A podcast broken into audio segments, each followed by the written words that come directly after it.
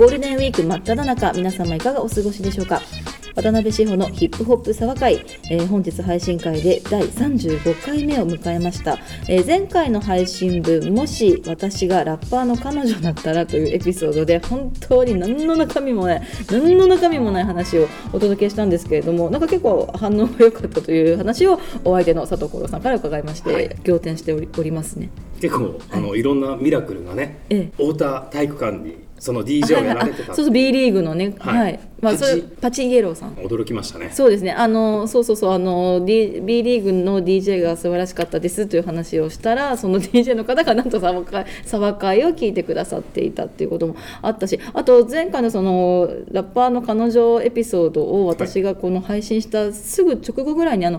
ップスターにも応募してらっしゃったラッパーのなりみみさんが、彼氏はラッパーっていう曲をリリースしてらっしゃってめっちゃドンピシャじゃんみたいな。もうそれはもしかしたら、はい、クラッシーがこう、クラッシーからの根回しかな。でもここで描写されてる彼女さんはワンピースが似合うヒップホップとは無縁の彼女みたいな描写になってて、あ、なるほどみたいな、ごめんなさいっていう気持ちになりました。じゃあ世の中のいろんな解釈のラッパーの彼女っていう、はい、そうそうそう、彼氏はラッパーというタイトルなんですけれども、はい、あ、なるほどねという、気持ちで拝聴しました。というわけで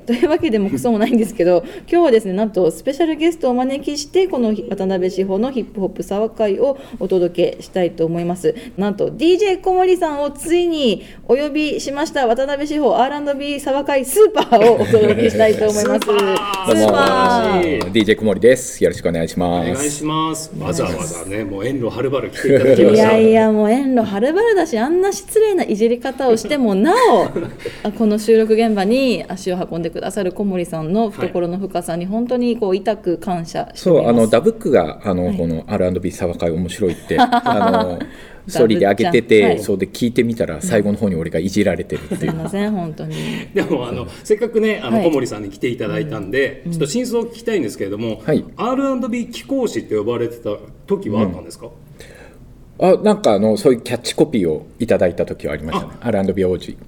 あ、貴公子は、はい、貴公子ないんじゃない？あー、間違えた。貴公子の記憶のミス。ケンザ390の正解特許だったってことが判明しました。これでちょっとこのケンザ390さんにもちょっと現地を取りたいですね。貴公子だった時ございますかみたいな感じでフリースタイル王子はなかったような気がしますね、はい、そういう意味で。フリースタイル貴公子のケンザ390さん、そして R&B 王子の DJ 小森さんということで、ありがとうございます、はいはい、で非常に僭越ながら簡潔に DJ 小森さん、はい、私から紹介させてください、はい。1978年、あ、年齢は公表されてらっしゃいます。知ってます。1978年、東京都生まれの元祖 R&B DJ、代名詞はちょっと待ってごめんな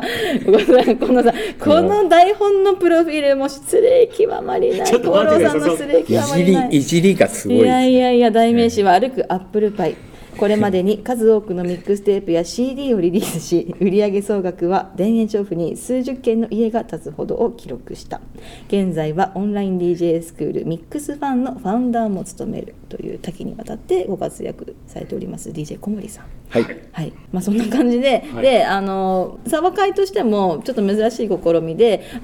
ッターで皆さんにこう広く質問をね、募集したんですよね、リスナーの方に、はい。まあ、せっかく小森さんがいらっしゃるんだから、皆さんこの機会に質問などございましたらお寄せくださいということで、で実際いろんな、メールメンションいただきまして、いくつか紹介したいと思います、はい。まず沢会ネーム石橋さんからのお便りです。志保さんはじめまして、石橋と申します。お恥ずかしながら R&B 沢会で初めて知りました。小森さんが出演されるとツイッターで見まして、質問を送りたいと思います。私は何度も小森さんのイベントに遊びに行っているのですが、これぞアップルパイクラシックという曲がありましたら教えてください。私はエリーシャ・ラバーンとかジャビーンが好きでした。ジャビーン、サレンダーかな。そうだ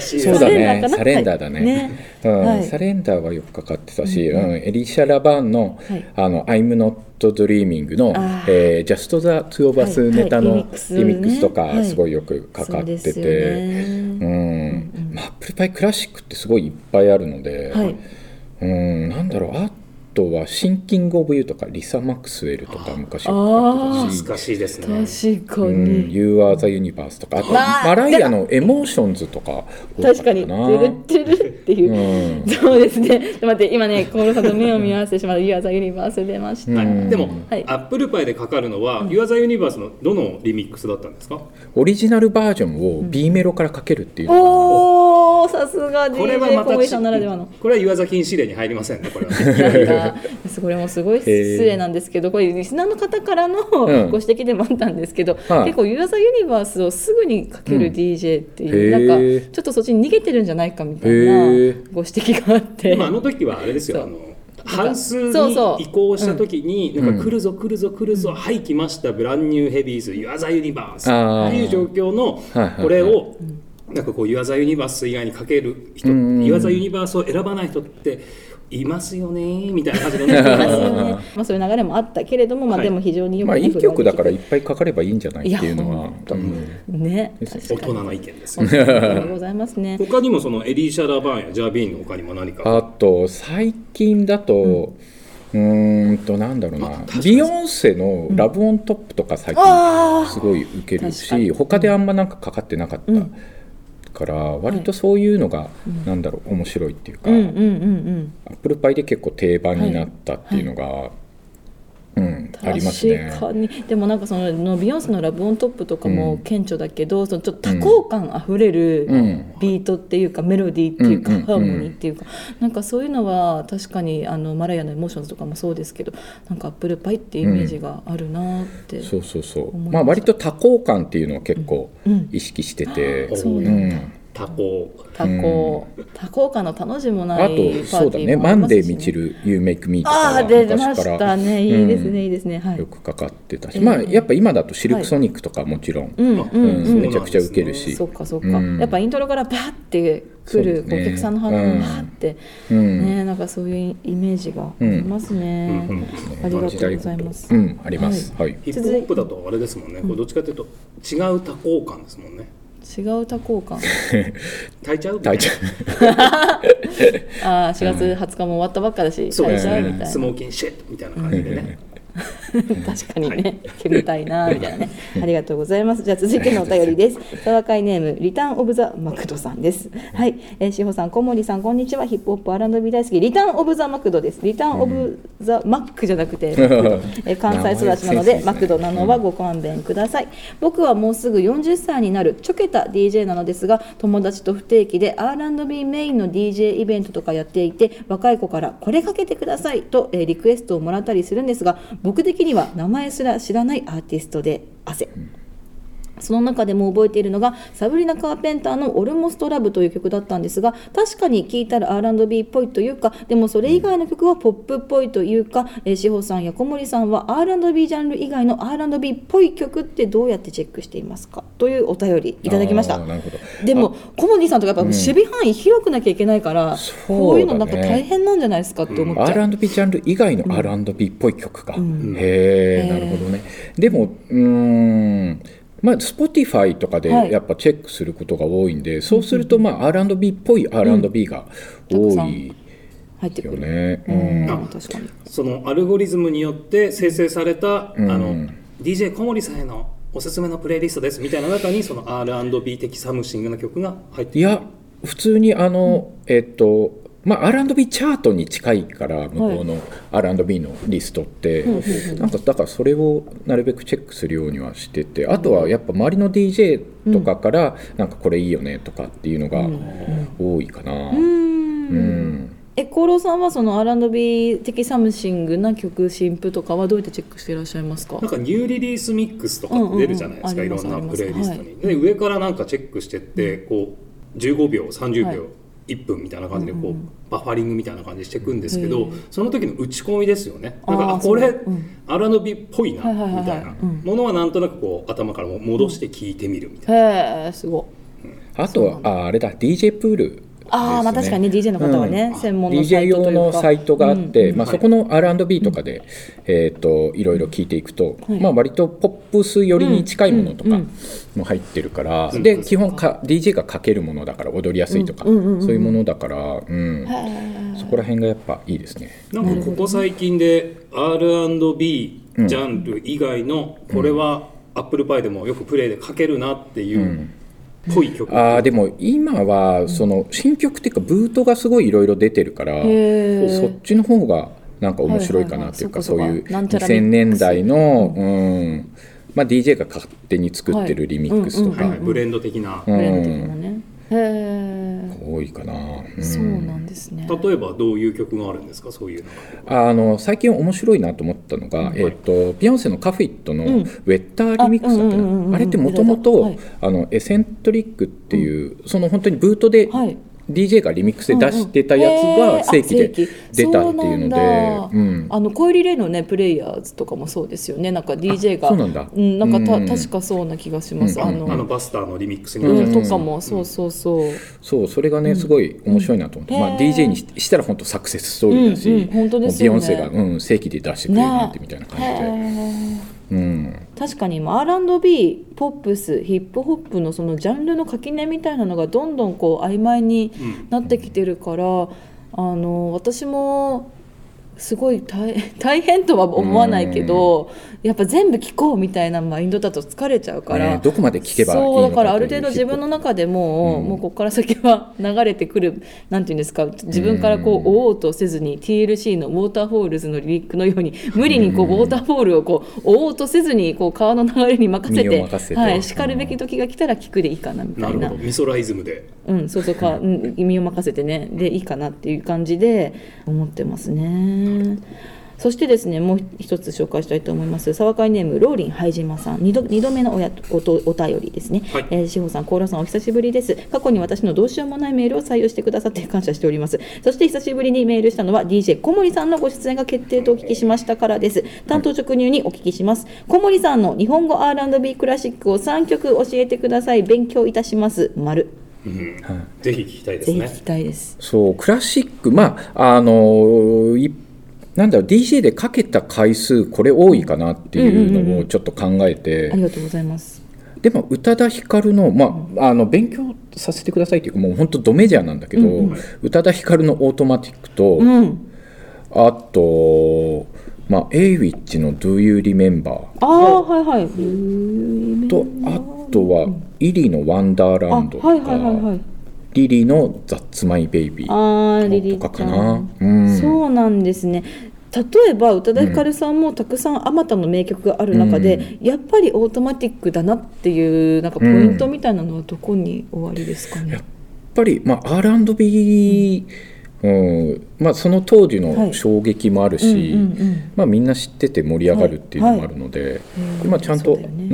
今聴いても R&B らしい R&B の要素があるなと思って。そっかそっか。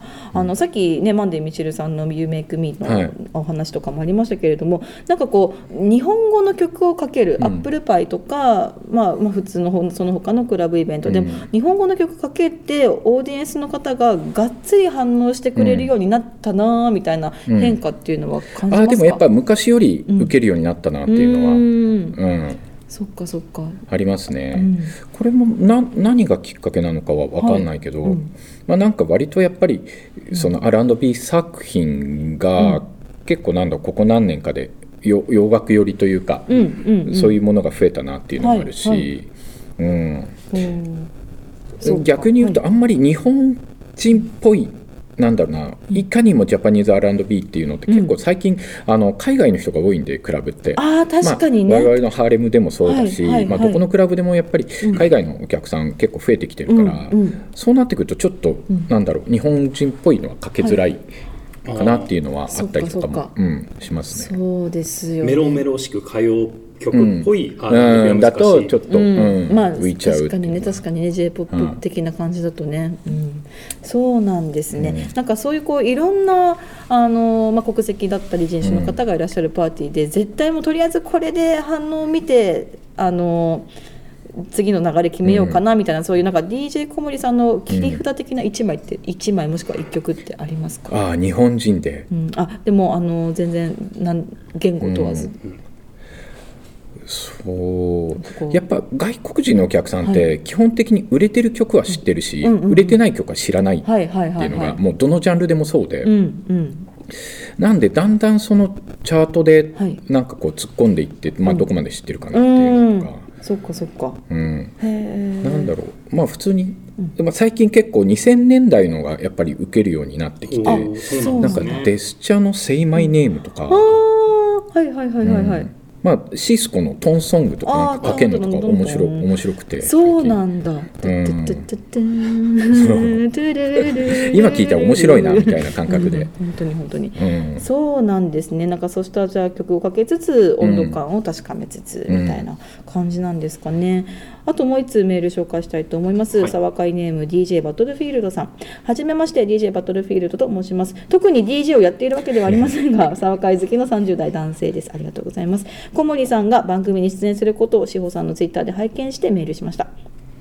一時期 R&B にハマってヒップホップソウルやブルーアイドソウルとかいろいろな R&B のジャンルに手を出したのですが、その他にもゴスペルやフィリーソウル、ニュークラシックソウルなどいろいろありすぎて細分化するに従って疲れてしまい、今は昔の J-POP とかを聴いています。小森さんや志保さん、そして功労さんたちは R&B の中でも好きなジャンルっていうのはありますか？あ、でもこうなんかいろいろ細分化して疲れちゃうってなんか分かる気がしますね。そんで結局なんかもう、まあ、いいやみたいな感じになってうん、J-POP に戻るみたいなのは結構あるあるな気がするし、あんまり、ね、気にしない方がね、そうなんかいいんですよね。そう、私とかコウロさんとかもうるさいからなんかそういうねちょっと責任を感じてしまうところでもありますね、うんうんうん、最近は結構割と周りの DJ でも言うんだけど、は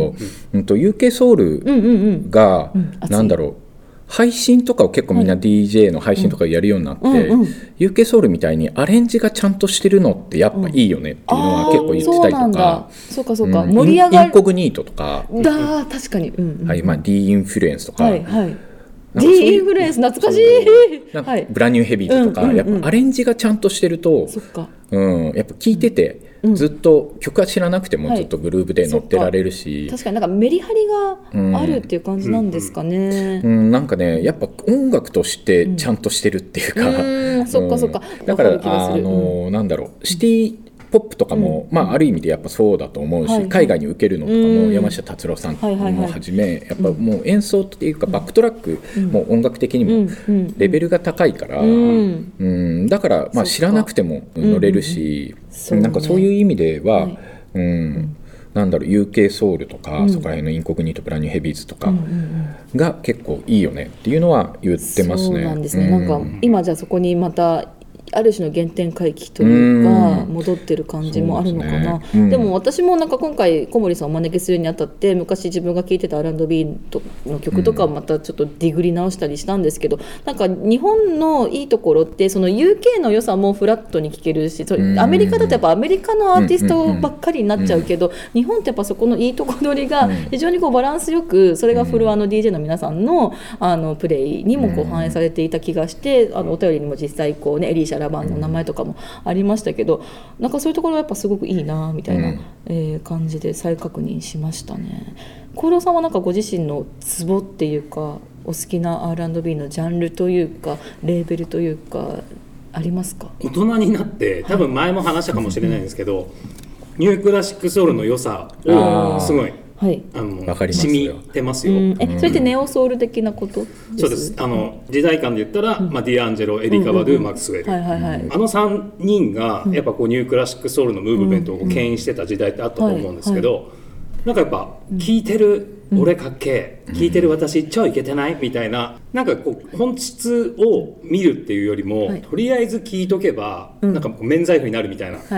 部分がちょっと強すぎて、はい、だからなんかあまりこうフィールできなかった部分、好きな曲は好きなんですけどね、こう全体を本当に僕大好きですって言えるかって言ったら、はい、なんか言えなかったんですけど、わかります。大人になったら、うん、もうエリカ・バドゥのバドゥイズムとかめちゃめちゃいいアルバムじゃんみたいな、何これみたいな、やっ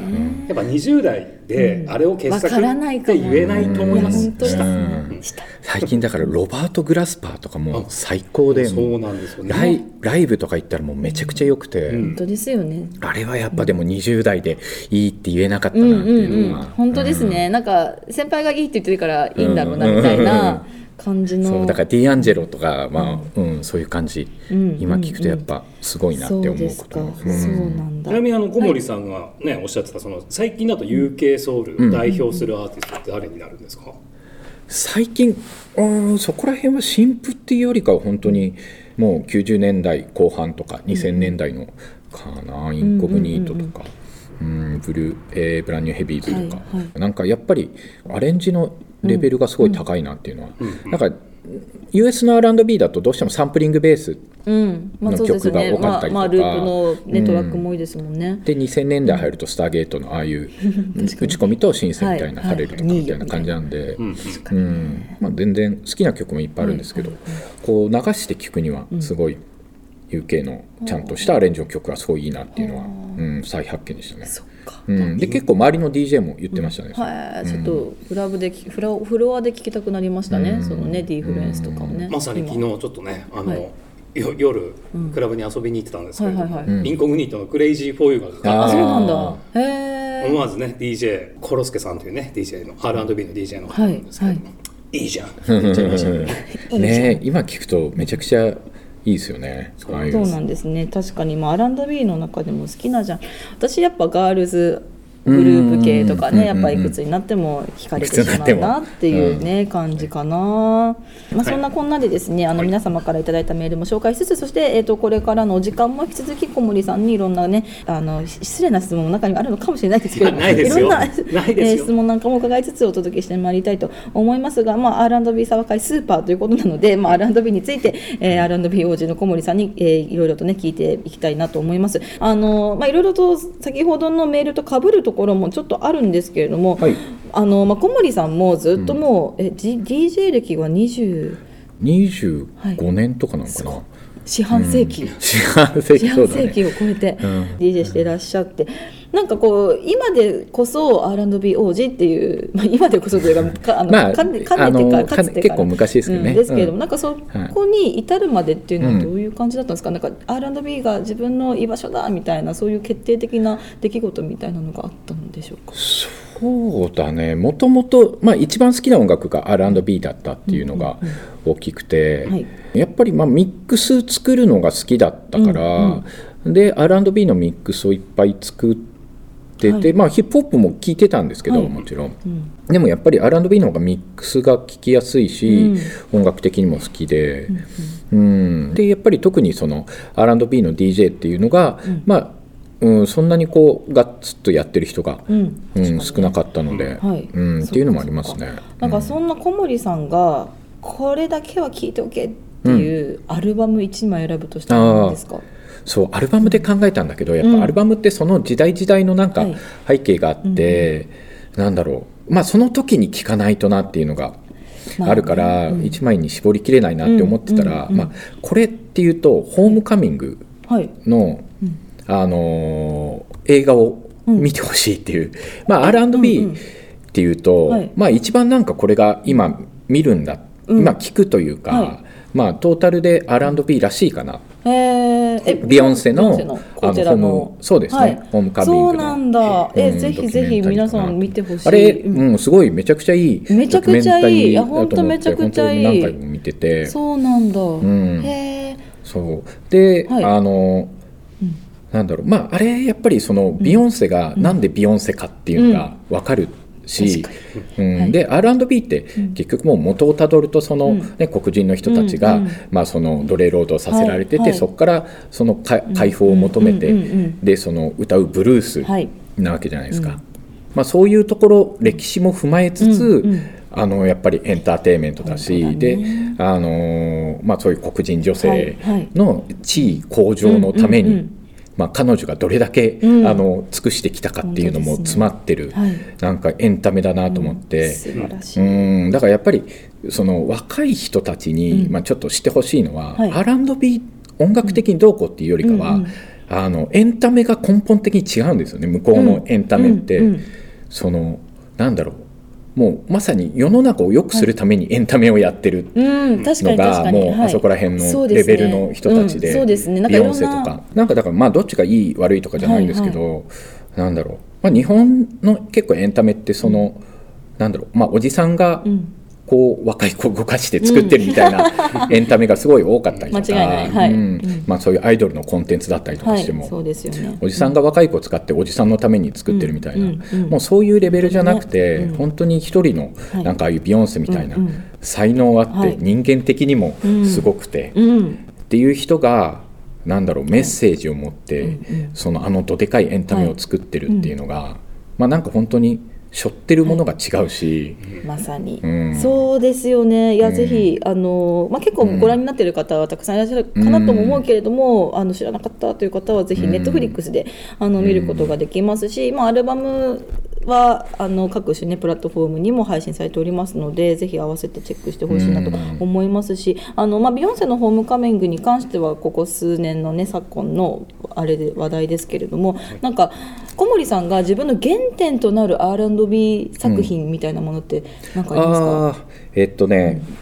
ャネットの、はい、でも一番最初はボーイズ2メンかな。そうなんだ、うんうん、ボーイズ2メンの、はいファーストアルバムとかクリスマスアルバムとかかな、はいはいはい、じゃあもう結構すげえ正統派、うんうん、そうですね本当に、うんうん、コーラスグループって感じの、はいはいうん、でなんかボーイズ2メンがめちゃくちゃ売れてた92年とか、はい、それぐらいかな、うんうんはい、モータウンフィリーで踊ってたりしたんですか？でもなんかその時は本当に踊るとかクラブとかじゃなかったんで、うん、全然まだ、うんうんうん、あじゃあむしろ 小学生とか中学生とかだったんで夜な夜な部屋でうん、エンド・オブ・ザ・ロードを歌ってみたいな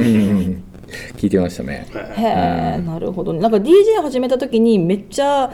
ひたすらこれかけてたみたいな一曲ってあります？うん、聞きたいですね。うわ DJ 始めたての頃は多分でもリアルラブとかなのかな、うん、そうなんだ。メアリー・ジェイ・ブライジュの、うん、とかリアリー・イントゥ・ユーとかアラウンド・ザ・ウェイのはい、うん、はいでも確かにでもアランズ・ザ・ウェイのリアリー・イントゥ・ユーもめっちゃアップルパイクラシックっていうイメージあります。そうそうそう、はい、そこら辺かな、うんまあ、いわゆるナイティーズ R&B クラシックが好きでしたね、はい、なんか当時私もその2000年代前半ぐらい、うん、マジで小森さんのもうミックステープ、うん、もうカセットテープだった時代に、うんまあ、DMR とかシスコとかでこう毎月買ってて、うんうんうん、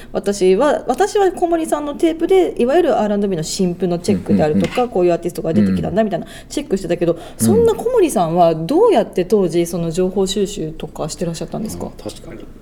当時はやっぱりレコード屋